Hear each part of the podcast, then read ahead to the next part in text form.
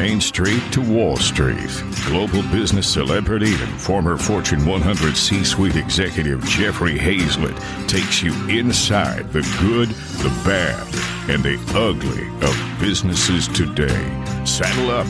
It's time for All Business with Jeffrey Hayzlett. Disruption is par for the course. And during COVID, there isn't an industry that didn't get affected. How do you pivot when your business has to close its doors? Our guest today had not one, but several business ventures that were hit hard by this global phenomenon. Vincenzo Guzzo is the president and CEO of Cinemas Guzzo, a regional chain of theaters in Quebec and Montreal. He's not only the owner of multiple cinemas, his diverse portfolio of ventures includes a streaming platform in development, restaurants, a construction company, and an e commerce food platform and his own personal brand. Vincenzo Guzzo is known as Mr. Sunshine and is one of the dragons in the Canadian version of Shark Tank Dragon's Den. Guest hosting this episode of All Business is the C Suite Network Chief Community Officer, Tricia Benn. How are you? I am so great. I'm thrilled to be here with you. I'm bringing out my Italian hand uh, hand signs. I'm sure our executive producer is getting anxious already about that. But I have to start where I have to start. Dragon's Den is our uh, equivalent of the Shark Tank, and you are Mr. Sunshine. So, how did you get that nickname? You know, look, I'm an only child, so I always was very sociable and I was very accommodating. And then people started realizing that I was sociable and accommodating until you had a conflict with me. And then it became all out darkness, you know, from my side. So a lot of people said, you know, it's like that duality of the sun, right? On the one hand, you want the sun, you need the sun, you need that vitamin D in your life. But then if you get exposed to it too much, or if you, you know, sort of abuse of it too much, then you're going to get a sunburn and that hurts. So that's where the whole Mr. Sunshine came from and it stuck from you know i guess i was some somewhere in grade 10 or grade 11 at school and and somebody said you know you're like the sun. You come in you're in a good mood. Everybody's great. And then the minute somebody takes you off you're like cloudy monday or something. So that's where that story comes from. There's more to talk about that in terms of intensity and everything you've managed to do. Your dad started cinemas guzzo came from Italy wanting to create that better life for his family. And you turned that small little theater business into the Cinemas Guzzo of today. It's the third largest movie operator in Canada, 141 screens in, uh, in 10 locations. I don't know if it's more than that now as well, but tell us about what that was like for you, how you managed to scale that small family business into what you have now. Well, we scaled it together, right? So, I mean, I'm a, like I said many times, I'm an only child, and my goal was really, you know, to be a lawyer. I wanted to be a litigator. So I like to say I wanted to be Harvey Specter before Harvey Specter from Suits even existed, right? The relationship issues, the attachment issues, the, the abandonment issues, whatever it was. And, and then basically before I left and went to be a litigator, my dad convinced me, you know, to give the family business a year and then I realized that working with the family business, what happened is I was there was way more litigation that concerned us that was beneficial to us instead of a third party client. Then I actually got hooked on the business of the litigation within the movie industry. And so since 1998, we built this company together. And then, you know, gradually, you know, that my father went towards uh, semi retirement and I went towards uh, uh, being full time running the movie industry. He then expanded and, and, and we went into the real estate and construction business, which, mm-hmm. you know, one thing led to another. In other words, we didn't only build to build, we built to build our theaters because we felt that the 20, 25% markup could be actually savings for us instead of just paying somebody else to build for us. So, you know, together we built it. And then eventually, you know, I guess age took its toll and, and, and dad became semi retired. Well, and that's an interesting time for different projects. I'm curious because I know you have five children. Are they already in the businesses or are they carrying the, that uh, legacy forward? So my oldest is 24 and he took a, year off. So he graduated out of business school from St. Lawrence University and now wants to go to law school.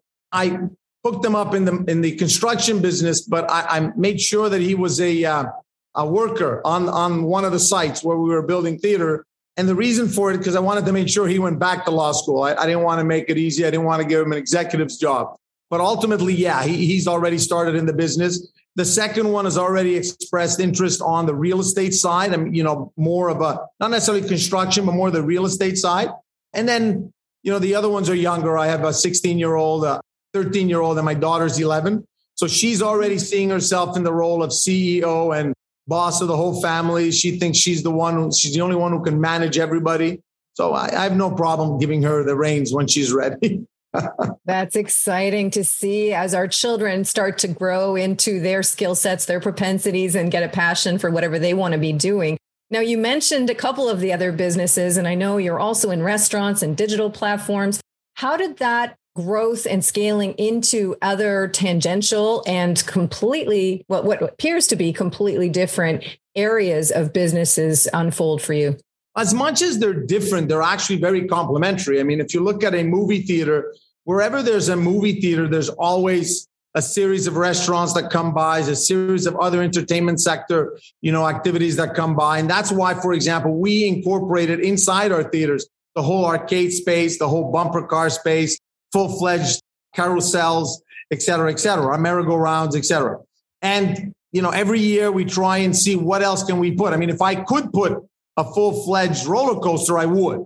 When it came to the restaurant business, it's one of those businesses that I had my, my reserves about just because I mm-hmm. remember speaking with Jim and I remember hearing the sacrifices that many restaurant owners have to go through. And, and God knows this pandemic has, has tested even the will of the toughest of them. But ultimately, what I understood is with discussions with friends in the Italian community, I realized that in the food sector, there was real potential, right? So, you know, everybody talks to you about the retail food business as being a very small margin business and there's not a lot of money to make, et cetera, et cetera.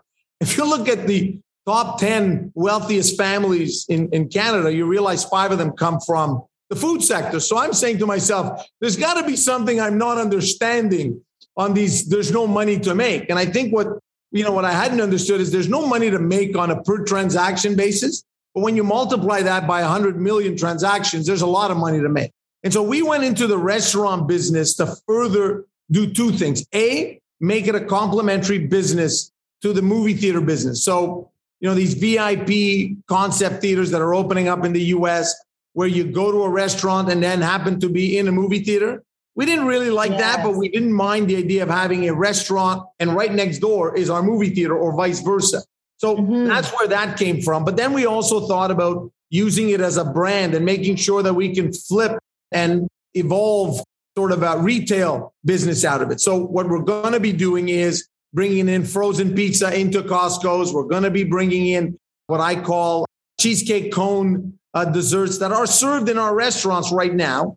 And the goal is to eventually open up one restaurant per theater location and then franchise the rest. So, I mean, you know, after having spent three years next to Jim, God knows I learned something about franchising and I intend to use every minute I spent with Jim. And so, you know, as much as it appears like a total left or, or right shift or, or whatever, it isn't. I mean, the restaurant business is very complementary to the movie business.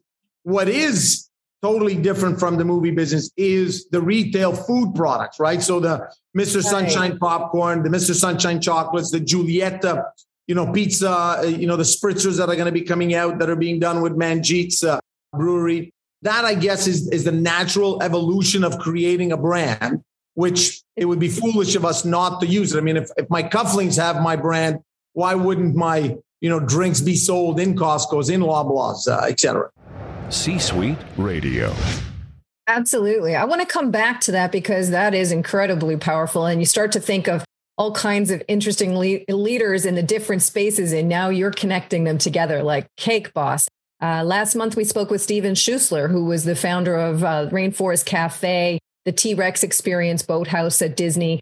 It really interesting pieces of what you're saying that certainly you're bringing all together. But one thing that's fascinating about the spaces that you live in is they were all affected by the pandemic. Of course, what wasn't, but differently. So I'm really curious the experience that you saw through the cinemas. You know, I know in my area, I just went back to the cinema for the first time since before COVID. And now it's this incredible experience where I got to lay back, basically a full lounge and thoroughly enjoy the quiet and no phones ringing, etc. So I'm curious, how did the pandemic affect the different businesses and how did you reroute to take advantage of those uh, disruptions in the market? I've been very vocal during these two years of pandemic towards the what I would call lack of, uh, of uh, appropriate decisions by our government. So, so I'm just going to correct you and say the pandemic did not affect my business. It's the ignorant decisions of our politicians that did. And going from there, you'll understand how difficult it was to try and figure out what to do. You know, every area of Canada reacted differently towards restaurants or towards movie theaters. I can speak for Quebec because that's where my theaters are. I mean, you know, movie theaters were closed right off the bat in March. And I was very vocal saying it doesn't make sense. You're going to create a negative impact on mental health and you're going to lose the teenagers. It took three days for a premier to go out publicly and say, Hey, parents, you guys are the boss. You got to tell your, you know, your kids to stay at home isolated alone and not invite their friends over. And I giggled and I said, What did I tell you? I told you you were going to lose control of, of teenagers, right? When theaters were reopened, you know, I, I think the biggest problem we had to face was our fixed costs, which I would tell you that 90% of our landlords and you know the properties I own, I'm I'm an amazing landlord to myself, but we're talking about the third party landlords. I would tell you nine out of 10 of those landlords were amazing uh, landlords. There's one landlord in particular that two years of pandemic, and I can guarantee you I will never do business again. I mean, I don't care where that person has a piece of real estate. It could be the best location in the world. I'm not building a theater there. I think he's a horrible person. I think they're horrible in managing the empathy that had to be given towards restaurateurs and towards businesses that were forced to be closed. The biggest problem we had is even once we were open. So on the one hand, you're being told movie theaters will open, but then you're being told all kinds of things that, that are making you fearful to go, right? And so people need to understand that in the movie business, it's not only you open up and people come. People go to the movies to watch a movie. As long as the US was half shut down, once you have California and LA shut down, that's 20% of the business that's not coming in. US movies will not be released in North America. So now you have a problem because now you can open in July 2020, but you've got no movies to show. The first decent movie came out sometime at the end of August, early September. And then 30 days later, we were closed again because of the perception that movie theaters were a dangerous place. Now, you have to remember that movie theaters probably have the best ventilation system of any of the businesses that you'll go into. In fact, public health in Quebec said that, you know, ventilation systems in movie theaters were better than in their own hospitals, which a little sad to say, but it is the fact. And so we've had to pivot. Now, the pivoting that we've had to do, we were lucky enough to have, I would say, enough reserves to be able to, to have a cash flow burn. But what we really did is we actually took all of these projects that were taking a really long time. Like, for example, you know, we had been talking about launching our own brand of popcorn for over 24 months. All of a sudden, mysteriously, it looked like we launched a popcorn line right in the middle of Popcorn Gate, you know, which for those of you who don't know what Popcorn Gate is, is our premier said, you can open movie theaters and then 30 minutes later said, oh, but sorry, no popcorn. I said, what is this, joke? Who goes to the movies without popcorn, right? it created such a fuss that I mean, all over Europe, they were talking about this, you know, this crazy premier who was trying to forbid popcorn in movie theaters. Why would you go to movies? What I think a lot of politicians didn't understand back then is that as a businessman, you have to work with the public's perception. And as much as you want to open my theaters up, if you're telling people you can go to the movies because it's safe, but if you take off your mask to eat a popcorn, then it becomes unsafe.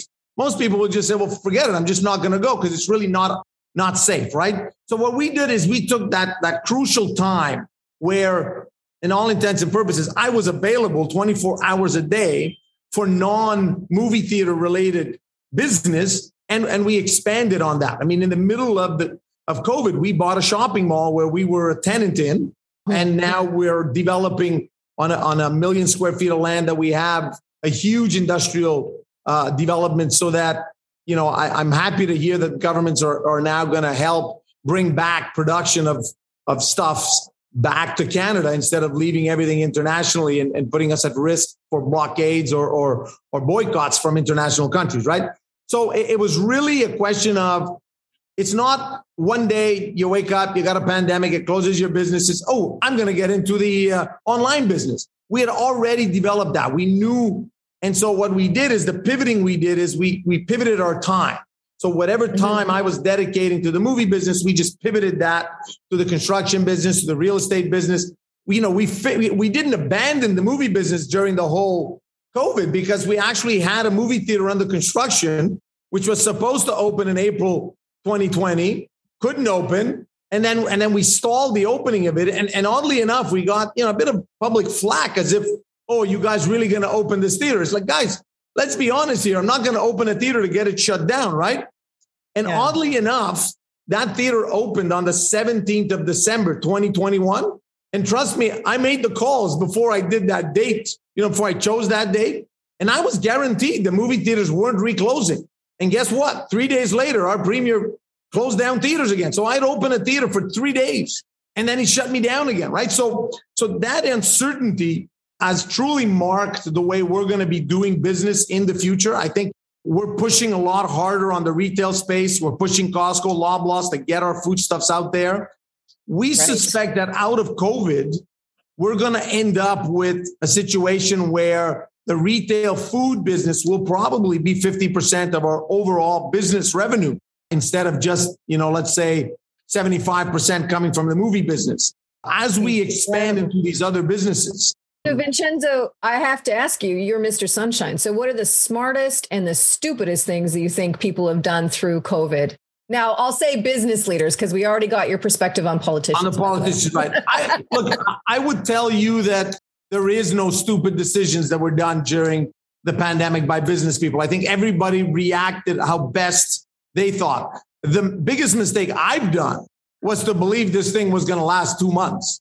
I really thought, you know, and in fact, I got involved with our, with our local, you know, uh, provincial government to try and, and, and help them guide them with the mental health issues and, and, and how, you know, from pandemic to endemic. You've got to remember that the biggest problem that, that we've had to face is that we determined what to do with businesses based on bad occupancies. And so I never thought, I mean, you got to remember every December, January, February, beds in hospitals are overrun in Quebec. So I never thought that would be the criteria to open or close businesses or, or curfews or whatever, right? So my decision was okay, I'm going to take a two month vacation here. You know, we're going to be closed for April, May by uh, Victoria Day, May 21st, they'll be back in business. And it'll be great because, you know, normally those two months are usually the worst months of the year. So great way of not, you know, burning more cash than we need to. But in reality, I just, like I said, and every time I have a banker who's become a very good friend of mine who said to me, I'm going to ask you what you think is going to happen next. And I says, why? Because I know that whatever you tell me is not going to happen because these guys are going to do totally the opposite of what you're saying. Your common sense they're going to do totally the opposite. So I would tell you, most businessmen predicted that it was going to last three months, four months. We never thought, you know, every decision we took, you know, even for example, I, I made representations to the federal government saying you shouldn't have given the CERBs directly to people. You should have gone through the employers. We would have paid them 100%. Had you, even if they would have covered 100% of their salaries through us, we would have kept a link with our employees. You know, the biggest problem we have today, even today, two years later, all my theaters are reopened. I cannot open up for the same business hours as I did pre pandemic because I don't have enough staff and I can't wear out my staff. And most people, there's still a lot of people searching their new, what's the new challenges of tomorrow? What do I really want life to mean for me? Yeah. And, and, you know, I don't think any of us have really evaluated the severity of the mental health impact that this has had on people. The other mistake I did is because I thought this was going to last two months, I, I, didn't really think getting into the medical business, you know, of supplies and was really worth my time. Well, was I mm-hmm. wrong there? I mean, God knows I lost a lot of money not going into that space. But those are the, you know, those are the mistakes you make. C Suite Radio. You've been investing in others' businesses, and obviously, Dragon's Den is one personification of that. But your investment strategy in other businesses, how has this affected that strategy that you're using as you invest in others? You know, now, you know, now I think I, I ask myself a few more questions, you know, for example, and, I'll give you a good example of a missed opportunity. I had somebody come to see me, a friend of my wife, and say, you know, I want to get into the COVID testing business where people can, you know, rapid testing and so forth and so forth. And I said, you're kidding me, right? Like, seriously? Like, you really think that's a business? Let me tell you, that business is a million dollar a month profit business. And they haven't expanded outside of the Montreal, greater Montreal area, right? So I'm sitting there and saying, wow, did I not see that one, right? And so now, for sure, I ask more questions, right? But for example, during this break, uh, let's call it a break, it's allowed me to further expand into non conventional business. For example, we're now going to launch a beauty aesthetics clinics uh, across Montreal, Greater Montreal. We'll be heading to Toronto soon enough and so forth.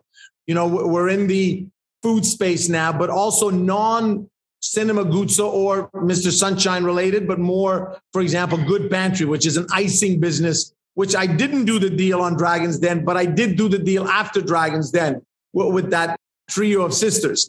We relook and we revisit because of the experience we've had through the pandemic. We say, you know what? We said no once. Let's look at this again. Because the last time we said no, we left a million dollars on the table every month. So let's look at it again. And, and I think it's the proof that no matter how right you think you are, you are wrong sometimes. What I think is very important is when you are wrong, learn from the mistake so that you don't repeat those mistakes, right? That's the only thing you can do. I mean, a mistake is nothing else but like going to university and learning something. As long as you've paid the mistake and you've learned something from it, that means the mistakes paid off in, in some form or another.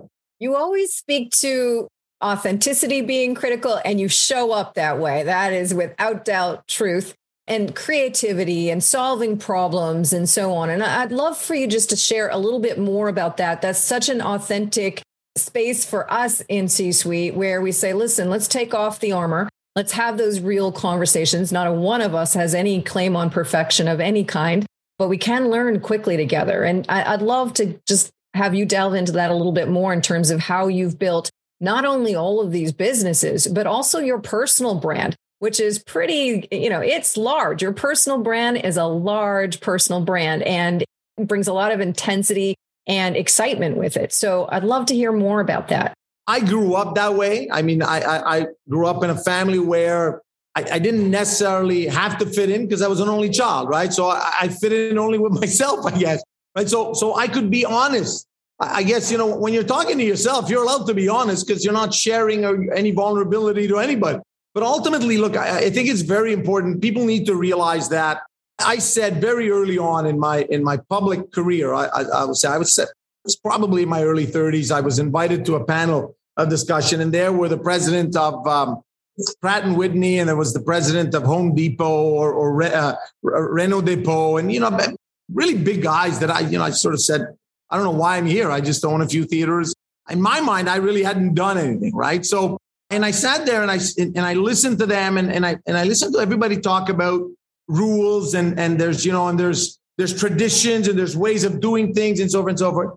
And then it was my turn and I said, you know, guys, I'm, I'm not liking what I'm hearing. And so, you know, all of these high powered execs looked at me a little crooked and I said, what rule book? Who's, who made up a rule book? From what I understand, the rules are only blocking my ability to access success or access wealth or, or et cetera. There is no rules. You know, it's all about redefining, you know, and I, and I think everybody on Dragon's Den has proved that there is no such thing as the rules. I mean, Manjit has proven that you can take an old brewery business from Molson who mm-hmm. didn't think it was worth keeping and make millions off it, hundreds of millions. Michelle has proven that, hey, you can have an online you know, banking business with no brick and mortars and still be worth $2 billion, right?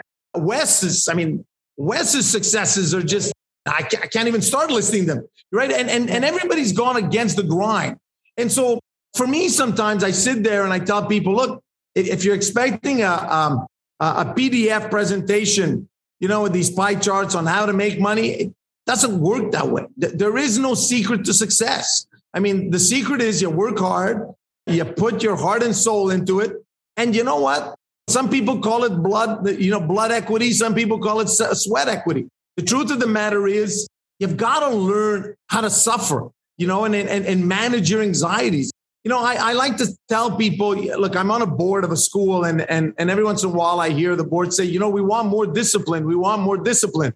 And I one day I got upset and I said, guys, you got to stop using the word discipline like Justin Trudeau uses democracy as a word. Like, define it to me. What is democracy? What is, you know, what is uh, discipline that you want? It's the same thing with resilience. Resilience is living with anxieties day in and day out. I mean, my wife every once in a while tells me, What did you do? You weren't in bed tonight. Yeah, well, I couldn't sleep because of the anxiety. So I went to work. So I actually getting stuff done. that's right. To get stuff done. And and the truth yeah. of the matter is that that is the difference between I would tell you somebody who wants to succeed and somebody who doesn't. Just get it done.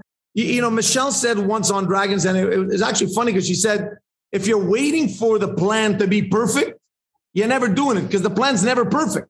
And that's where ultimately the biggest secret of success is, is that there's a plan. The plan is this is how I'm going to start.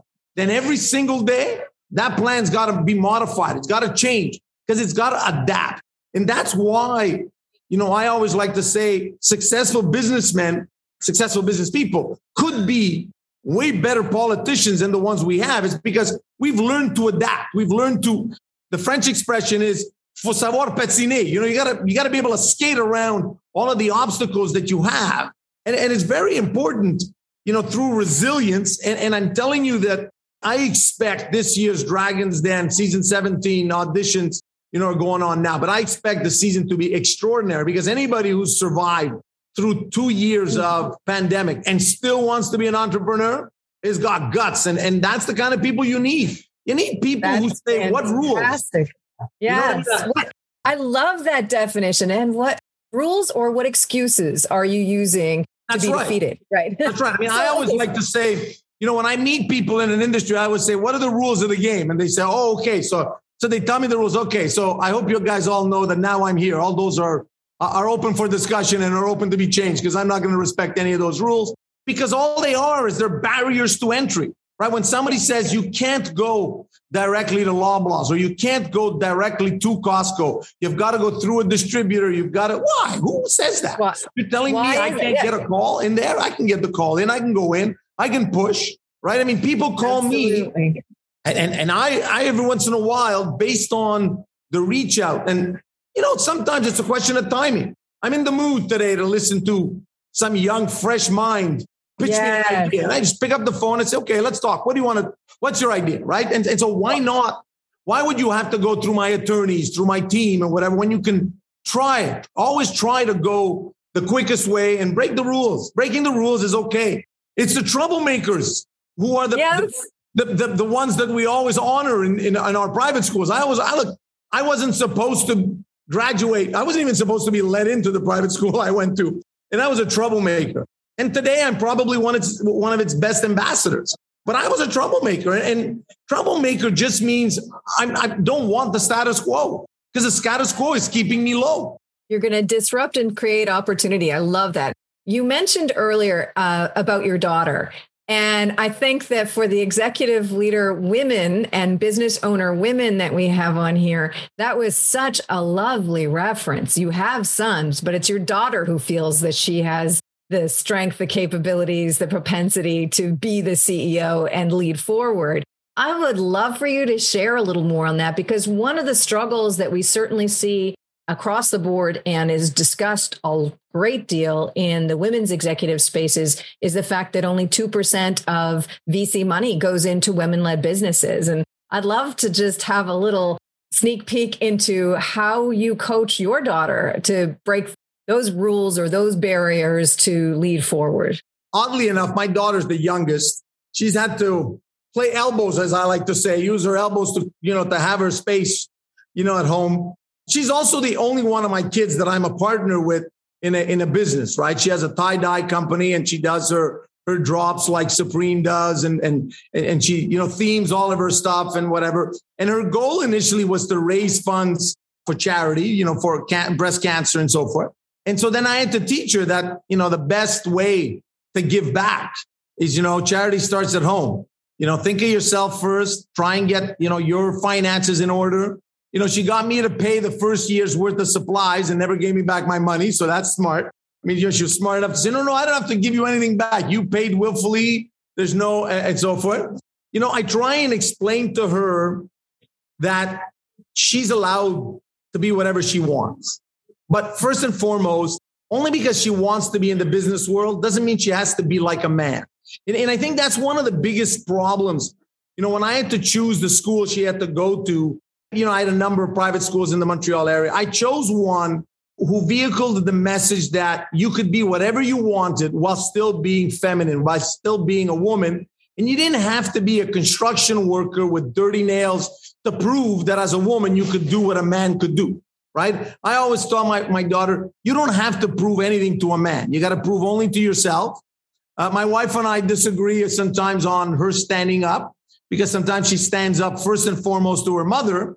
And I always say, you know, Maria, she's got to stand up first to you. If she can stand up to you, she can stand up to any man in the world. Trust me. And, and every woman needs to realize that their number one critic and their number one person who pushes them the most is their moms.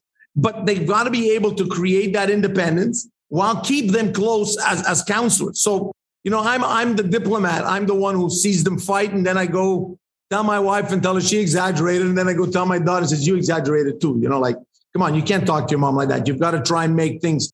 And so she's become way more diplomatic than the boys have, and that's where she feels that she can actually be the, I guess, the moral compass of the company, right? And saying, one day when daddy's not there, those four guys are going to want to argue amongst themselves. I'm going to be the one reminding them what daddy used to say because she's the one who listens the most. She's the one who, you know, it was a very awkward thing because when my daughter was born, everybody thought, oh, here's the revenge, right? You know, Vince had four boys, so he was very macho. He could you know, it was a one one-sided world, right? And I said, guys, you're totally wrong. This is the best gift God could give me because now I have somewhere where I can go. You know, there's an old Italian saying that says, when you go to your son's house, you're really going to your daughter in law's house. And when you go to your son in law's house, you're really going to your daughter's house. So my daughter's going to take care of me. So I'm protected. I'm good. So her and I are good. But I think it's very important. You know, if there's a message that I would give any woman CEO or any woman out there looking to go into business is you don't have to be a man. You don't have to pick up the, the, the toughness or, or the vulgarity or the, you know, the mannerism that men try to, you know, to use in various negotiations. You can be feminine and you can actually put it back in our place in, in a classier way. Right. And that's what I try and teach my, my daughter. I try and teach her that there's two ways to fight back. There's one way you can fight back with the arms, and, and we see what's going on right now, you know, in, in Ukraine, or you can fight back with diplomacy, the old British way, and sort of, you think you're going to bully me because I'm a woman? I'll get the best of you in, in a different way, right? And, and my daughter's great at that. So what people like to say is, you know, your daughter's got you wrapped around her little binky. No, it's my daughter's got a different technique, which works. It really yeah. works. It really gets me to understand things that normally I wouldn't understand.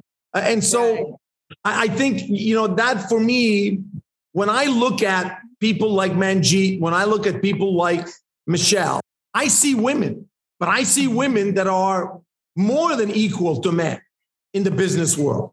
I see success stories and I see women who have not compromised who they wanted to be just because they had to fit in, right? You know, too many times and I look, I'll give you an example, uh, and, and we'll try and close that subject. But I was being interrogated by a woman lawyer one day, and she was really being, you know, sort of cocky and annoying and everything. And, and normally I would have just answered back to her or whatever. And then I turned around to the steno and I said, Can you turn that off a minute and not record what I'm going to say? And she goes, Okay. I said, Look, between you and I, you know, the attitude, it's not going to help because I'm just going to snap back at you. And it doesn't make a difference because the judge already thinks I was going to snap back at you, whether you're a man or a woman. So why don't you just go be classy about it? Ask me the questions you want to ask. Don't be bitchy about it. Just be classy. And ultimately, it took her about, she asked the question, she got the answer she wanted. And it's very important. You know, I say this all the time. For a woman to be a boss on a construction site, she doesn't have to know how to drive the big tractor trailer or the big, you know, the the, the shovel or whatever. I, I never got, I never tried to run one of those shovels. I still run the construction site. And, and women are forced to believe that for them to be competitive in the business world, they got to be more like men. On the contrary, I would tell you the most successful CEOs in the movie business are women. They're the ones who have accomplished the most because they went against the grind. They went against the, the, the established rules that, that were confining rules, right? And, and so don't lose that ability to not be conformist, to male, eh, eh, you know, if I can call them male imposed rules in the business world. Yeah. I think it's going to change tremendously when you look at any of the newer generations as well. There's some really interesting things happening with our younger people. As maligned as millennials were, there's some really interesting courage that's being shown in various ways uh, with that demographic as well. So, in the meantime, I want to say thank you, Vincenzo, for being on All Business with us here today. You're listening to All Business with Jeffrey Hayzlett, brought to you by C Suite Radio, a podcast network featuring today's top business experts and is part of the C Suite Network, the world's most trusted network of C Suite executives. Find this and other business podcasts on c-suiteradio.com.